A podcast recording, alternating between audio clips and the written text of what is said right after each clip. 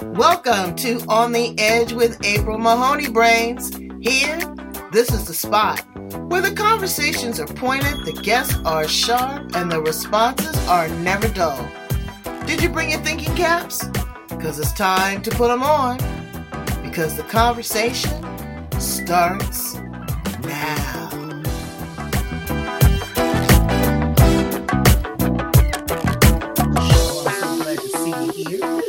JL Keez back here on the edge. Brain, she is a phenomenal author. Oh, yes, she is. Uh, she's going to share with us about her writings. Also, we have been talking about possibly converting one of her books into a screenplay. What does that look like? We're going to make the call to action. We want to hear what's in her latest um, her latest body of work, and I'm trying to find my postcard. Here we are, because I want you to know that you are here on the edge, the place where the conversation is pointed, guests are sharp, and the responses are never dull. And we are here with JL Keez. Hi, how are you, JL? Hi, April. I'm really good. What's it like? What's the weather like where you are today? It's a lovely Well, sunny day. absolutely. It was kind of raining earlier today, and I was so happy because you know we don't get a lot of rain. We did get a lot of rain this season, and our ground has been so dry it doesn't absorb the water, so it's caused a lot of flooding. You guys get a lot of flooding there in Australia too, don't you? Some bad stuff and fires. We do both fires and flooding, but not where I am in Adelaide. We're very fortunate here, and you know we keep our fingers crossed. It's usually down the east coast, you know, Brisbane, Sydney, Melbourne, that sort of area. But at the moment, of course, up in Western Australia over um, Broome, Port Hedland, they're bracing. Well, I think the cyclone came in last night and it was a category five or something. So we're not used to having that in Australia. So I haven't seen the news today to see what sort of destruction that's done. But down here in Adelaide, we seem to be a little bit protected from all of that. But, you know, I probably shouldn't say that too loud because next thing it'll happen. But um, at the moment, I've been through one fire when I lived in Victoria in Melbourne 30 odd years ago and uh, yeah it's it's not a great situation to find yourself in uh-huh. for sure. Yeah. Well, we get a lot of fires uh, in California too, uh, and so it is pretty intense and it's it's crazy. Mm-hmm. But you guys have things called bushfires, where is bushfires like our forest fire? You call your your forest the bush. I should imagine so yes. It's just uh-huh. where there's a lot of concentration obviously of vegetation and trees and it it all goes up and there's no stopping it initially because there's just so much there to fuel it so um Let's talk about fueling the fire. How about that? okay Uh, you have been the throes of the fire, not just you know physically but mentally. Uh, tell us where you are today. Bring me uh, bring me up to date as to what's going on. Well, from two years ago when I first met you, I think that I've grown and matured in this industry. I know when I first met you, I was pretty green around the edges, you know, setting up this new business and this new hope to be able to reach a lot of people across the globe. And I probably was fuddling around a little bit, not really knowing how to present myself well. So hopefully I'll do that better today. But certainly over the last couple of years, there's been um, different challenges that have come in. You know, you you present something and you hope it's going to work and it doesn't. So then you go back and reassess and and also learning that in the business field, you know, you can't just have one avenue really that you can present to the world. So I've gone and done public speaking. I've had sourced assistance for that to develop that that skill in me, which apparently I have that skill to be nurtured and, and developed. So that's lovely. Um, you know, I've grown the business and what I offer through my online business, JL Keez, Anorexia Unlocked. I'm always looking out in the community and saying, look, how can we address this better? What sort of programs would address the need better? So, you know, I go back and refine what I'm doing there as well. Um, I joined um, Brains, another Brains, if you like. Um, Brains magazine, you know, based in Sweden, and became a writer for them and received an award, which was a lovely honour at the end of last year for um, for the writings that I do there. And you know, I really hope that globally they're connecting with people. You know, my writing shares my story and inspiration, and hopefully, when people engage and read, they can go, "Wow, if that lady can do it," or you know, there's just that little pearl of wisdom that someone reads and goes, "I haven't thought of that before." I'm really glad I connected with this lady and heard her speak about that. Absolutely. You know, you Yeah. talked a little bit about the the world of anorexia. We don't talk about that as much anymore, but it's still very prevalent. I've got a friend um, that has a daughter that has an eating disorder. And, you know, I said, well, consider XYZ, look into XYZ. And they assured me that, oh no, it couldn't be my daughter. My my child would never have an eating disorder and this, that, and the other. And I said, well, the disorder is, you know, hiding and the shame and not wanting anybody to know is a huge part of this of the disorder. Am I correct? Exactly. You know, a lot of people don't want people to know perhaps that they're struggling or there might be issues here within a family culture or arena or that their child is struggling, you know, at all. So it can be a hidden illness as well. So it's not only the client that's trying to hide behind it, but the very people that should perhaps be supporting that client. But then let's be fair to parents. Sometimes, if you're not educated in this area or you haven't had connection to it before you start to notice your child, then it can be a difficult road to navigate and say, look, where do we start from? Where do we, oh, isn't this just a phase? And, you know, it'll come, we don't need to worry about it. And so, you know, it can be not so much shame and blame or any of those sorts of things, but just a lack of education and awareness of, you know, the depth and detail of what their child might be experiencing as well. So, and, you know, eat, and on the flip side of that, children that eat and binge, you know, they, you don't know that either. They hide it very well. They, they hide do it very well. well. And I was, um, I'm currently doing a series of radio interviews here in Adelaide at the end of each month, just to create awareness of eating disorders and, you know, what causes them and what we can do once they present and the healing process. And we're gradually building up information for our listeners. Uh, through that process. And I know when I did it a couple of weeks ago, um, the lady who was interviewing me asked that very question about, you know, we see depicted on movies, you know, people gorging their food and then bringing it up, you know, surely that's not real. And um, that was sort of the question posed. And I said, well, actually, it is real. And this is not just filmmakers saying, oh, let's make this look like this. Um, it's filmmakers is actually sh- demonstrating and showing the world this is what some people with eating disorders actually do do. This is a real behavior. It wasn't one right. of mine, right. but right. it certainly is one, and we call it bulimic. You know, they I stuff myself with. Let, me, let me dial back and, and go back and try to help people understand what are some of the causes of this. Why is it associating food and eating uh, a part of the disorder? Of the disorder.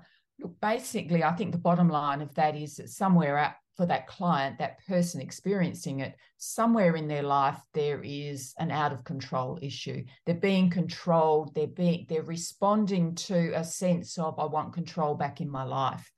And then, you know, that might be the short answer. But then when we go into that answer, it can go off in different directions depending on the story of the person.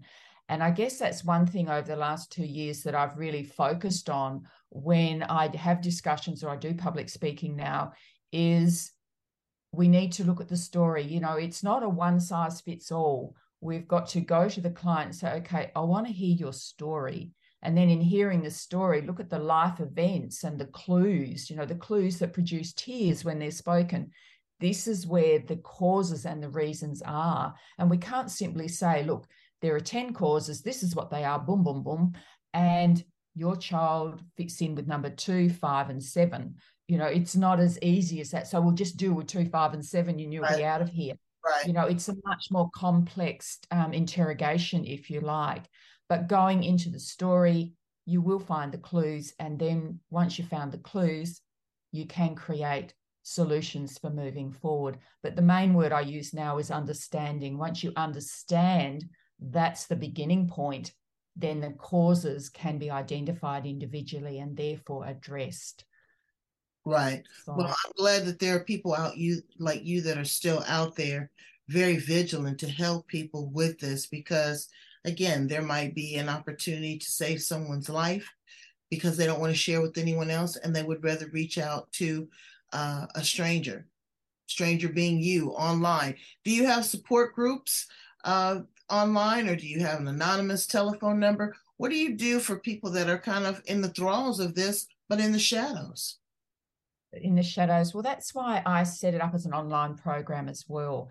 And one of the reasons that I created a lot of different programs was for those people that are in the shadows and are well, some of them are wondering, do I have an eating disorders? Others are like, I don't want anyone to know, but I want to start to learn about it. So by sourcing online programs, they can sit quietly in their room or whatever and have a look at these programs and begin to educate themselves, begin to learn about who they've become with an eating disorder and begin to understand. And then once they've gained some knowledge and some understanding, or even just answering, is this an eating disorder? And by going through my programs, they go, wow. And because I embed my story in it and I give a lot of exercises and a lot of um, things that they can do privately, hopefully it will give them the courage to be able to say, yes, I actually do fit into this mold. And this lady, JL Keez, through her programs, is saying, reach out to me via Zoom or reach out to me. You know, if you're in Adelaide, come and see me. Um, but I offer Zoom counseling as well because sometimes I know I was, worked with a girl in the UK and she found that really valuable because she could just sit in the quietness of her bedroom and have a conversation with me, and she didn't have to necessarily let anyone else in on those conversations. So that really helped her be able to get in touch with what was happening for her and then begin to free herself from it as well.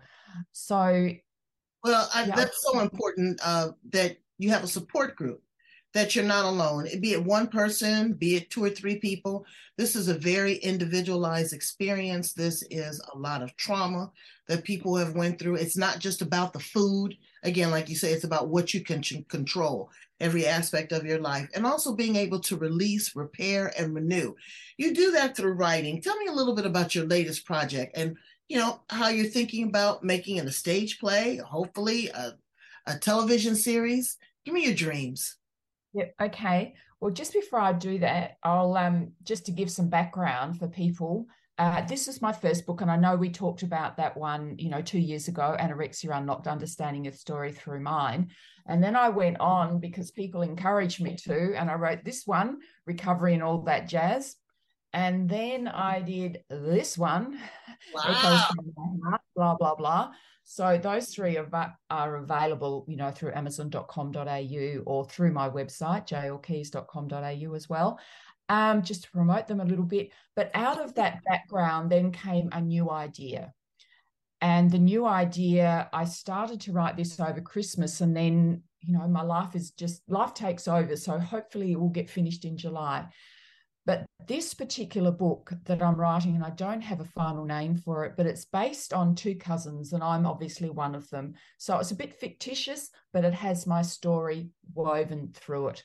And so it's about two cousins who are in their early 20s and life is starting to go a bit astray. One married early, the other one, who's me, realizes that she's, you know, off track somewhere and eventually discovers it's an eating disorder. But they decide, they meet frequently at a coffee shop and they decide one year, look, every year from now on, the first week of July, it's going to be ours. And we're going to go up. So they source a place called Cabins and You. and every year in July, they go and they take time out. And initially, it was simply that let's go and have a rest from whatever life is at the moment, meet, you know, talk about our lives, talk about the year, you know, before and share our griefs and all of those sorts of things and just rest. But of course, as time goes by, they begin to deal with their their day to day and their yearly life. So it turns into almost therapy sessions and then they begin to unpack their lives and then the eating disorder you know going through the therapy process and what that's really all about and they discover family connection and all of these things and over the process of 40 years because the book starts out they're now in their 60s and through dreams i go back and relive the 40 years before. And it's really a story about the empowerment of women and these two women coming from very controlled uh, family upbringings to getting out from underneath of that family culture and standing on their own two feet and becoming the women that they really are, and then how they can empower other women along the way. So that's basically the thread through it. I also have, and this might sound a little bit silly, but I have cats along the way. So we go to the same cabin every year, and every year there is a cat there. And the first one's called Piper. And the cats are the theme of unconditional love. Mm. So through the cats, we talk about the unconditional love. And of course, over 40 years, Piper, I think, dies of cancer, I think. And it's and therefore going into grief. So what does grief look like for the human being as well? So and then the next two cats come along and then there's a fire we were talking about fires before april so we have this big bushfire mm. those two cats um, sadly perish in that fire and then we get the next two and the next two and they all have their contribution in showing humanity what unconditional love looks like mm. and also gradually we come out from our little cocoon of cabin number 12 and we begin to mix with the other people that are there each year you know, people that are different to us, people that walk in different lanes of life, and we become because we're very judgmental. And so we start to break down our barriers and stop judging people and begin to accept people for who they are. There's a lot built into this story, but hopefully through it, it's a demonstration. And then, you know, as we've talked, April, this would be a great storyline to put on the stage. Absolutely. In a one woman show or a Netflix and the reason why someone suggested, Jenny Lee, why don't you write it in this way? And the idea is that I can go more deeply into uh, the experiences, you know, the despair. I can outline and describe exactly when I was in suicidal depression, what that looked like for me. And so hopefully a reader can go, wow, that is really not good. You know, to give a reader who hasn't experienced any of this stuff in their life a true connection and understanding through word initially, and then hopefully through a stage play where they can engage with these people and begin to feel what people that experience mental illnesses actually experience and how hard their lives are. So that's the project in the background of my life at the moment. Yeah. Well, that's so important and valuable because not only are you giving them an audio, but you're giving them a visual. Yes taking them to a place, letting them settle in, think about their own process and how you went through it and how to love a cat. Not really a cat person. I'm a dog person. Do you have a cat? Do you own a cat? Well, you said the cat that's in the, the mountains that you go to, but where you live on a regular basis, do you own a cat as well? Oh, look, when I had my children with me, we had cats all the time. And I think I chose a cat because a cat can sort of be there and go off and come back, whereas a dog, it, it just seemed to be, it, it, was the animal that came to mind. When I write, I just write what comes to mind, and that's, you know, what's meant to be. But I haven't owned a dog, but I have done house sitting in periods of my life, and I'm about to go back to doing house sitting and um, I always end up with a dog, which is really great. So I'm starting house sitting again on the 4th of May here in Adelaide for five weeks up in the Adelaide Hills. And I have a beautiful Groodle dog that's about as big as me that I'm going to walk every day. And um, I'm really looking forward to doing that with Bella. So, um, and then eventually, when I... about house sitting, there's a lot of people that do that. Um, what got you interested in it? It can be very exciting because you can stay at very posh places. I mean, they're not going to have a house sitter just for any old average place. You can stay at some pretty swanky, swanky places. Tell me a little bit about your house sitting. Well, I can tell you this place I'm going to 4th of May is a swanky place. I can tell you, I feel a little bit, but anyway, I'll I'll take it. Uh, look, I got into house sitting about eight years ago um, when I was sort of deciding, shall I stay in Adelaide? My daughter was in Sydney at the time. She's saying, Mum, why don't you come to Sydney and, you know, live there? And so waiting to make that decision, I thought, I'll go into house sitting. So I did.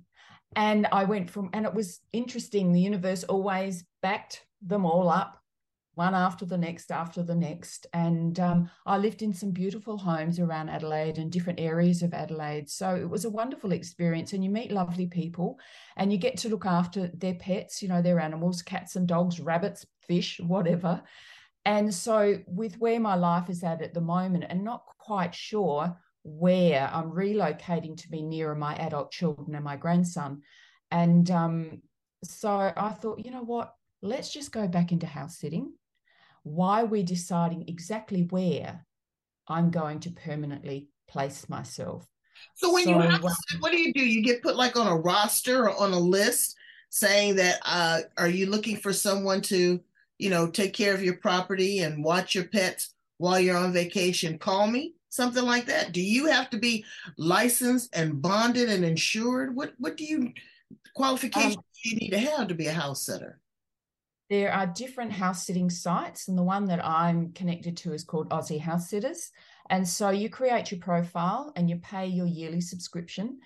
And then the people looking for house sits, they advertise, you know, who they are, what they want, the dates that they want to do it, and all of that sort of thing. And then they can go and look at profiles and reach out to me and say, Hey, Jenny Lee, I've seen your profile. You look like you would be a good fit for us. Um, how about it? I had one coming through this morning asking me that. Or I go on there and I reach out and say, look, I've noticed you, blah, blah, blah. I'm really interested in, would love to walk your dog every day, blah, blah, blah, blah, blah. Now, without going into too much detail, how are you compensated? Or is it just like free rent or do they also pay you a salary? No, it just everything is free. So you're there looking, you're doing a service for them really. So you don't pay anything.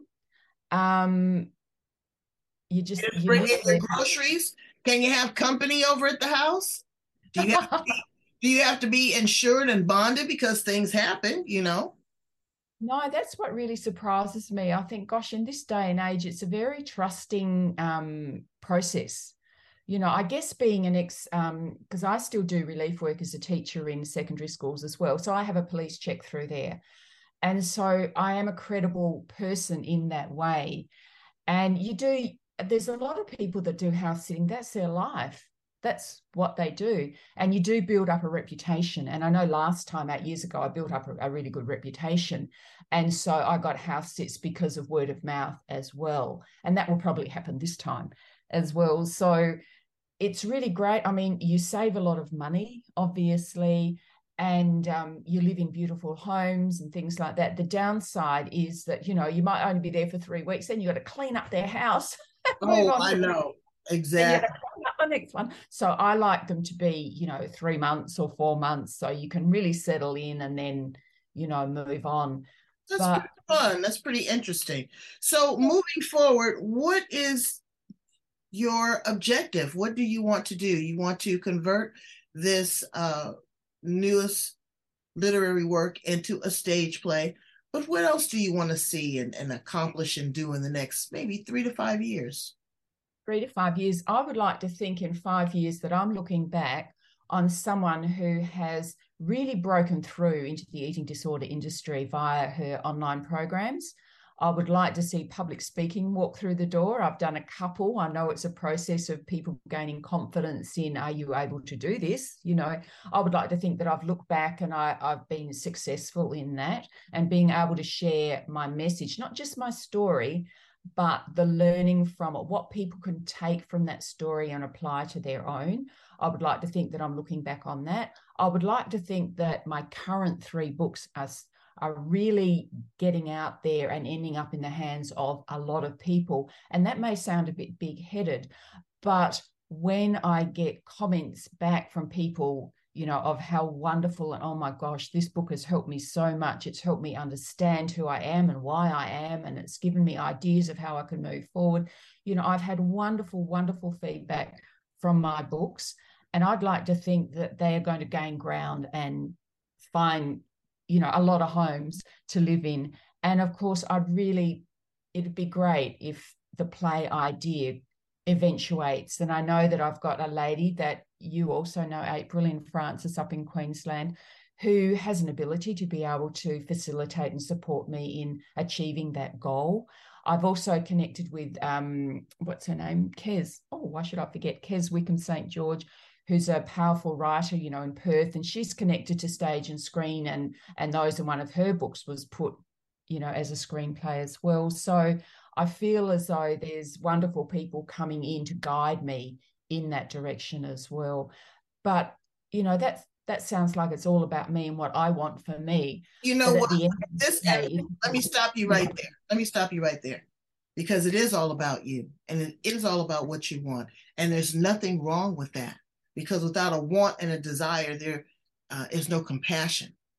There's no drive to continue to forge ahead, to continue in this work. there has to be some reward. And I tell people all the time look for the ROI, look for the reward in your investment. This is your time, your energy. You've been through this experience, you're caring about others.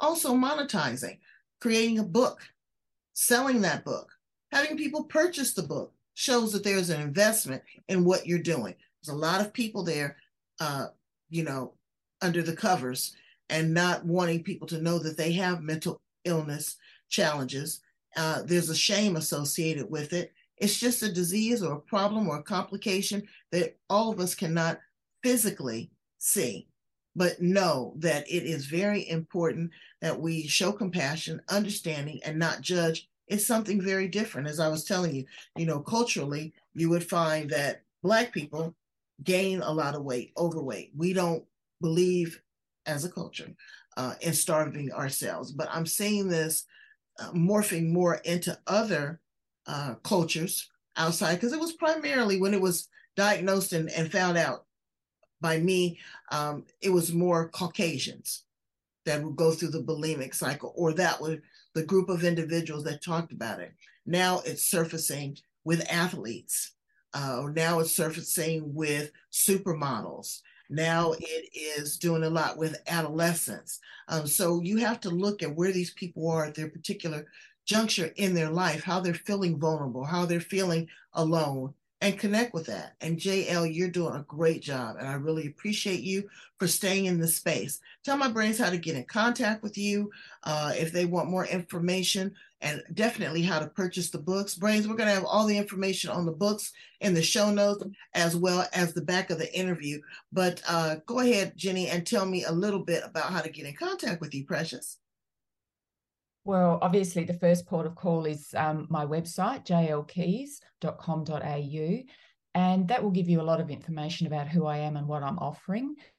Uh, there is a, on the contact page, you can go in through Calendly and um, book a time slot with me as well. You're very welcome to write to my business email, which is hello at jlkeez.com.au. Um, if you're wanting to reach out and ask a question or connect in any way, um, that's certainly how the UK people did it. They heard me on a similar podcast somewhere in the world and they reached out to me in that way, which was really, really lovely. The books, you can buy those. The best thing is just to go into my website. I have an individual page for the books, and they're all outlined there and what they're about and what you can expect to learn from them. And that will connect you to my shop, which will connect you to Amazon, where they can purchase those three books as well. So, and Brains, please go in and leave a comment. Comments are so valuable because sometimes we put mm. out content uh, as creators that we think that is valuable to you, but that's based upon our experience. What are you experiencing? What is the conversation that you're having in your head? What are the feelings inside of your heart? What are the things that you're holding inside of your hands? What is going to make you feel better? So we want you to, again, leave a comment um, so that we can talk through this. These are other things that JL can go in and research develop and come back to you with a response, but not just for you, for others, again, that I said are under the covers and living in silence. Thank you so much. Brains, go in and do what you do. Okay, I need you to like, love, share, and subscribe here on the edge, the place where the conversation is pointed, the guests are sharp, and the responses are never dull. Thank you so much, Miss Keez. Come back and see me again. I love you. Thanks, April. Thanks so much for having me. Enjoy it all the time. All right. Bye, Brains. Bye.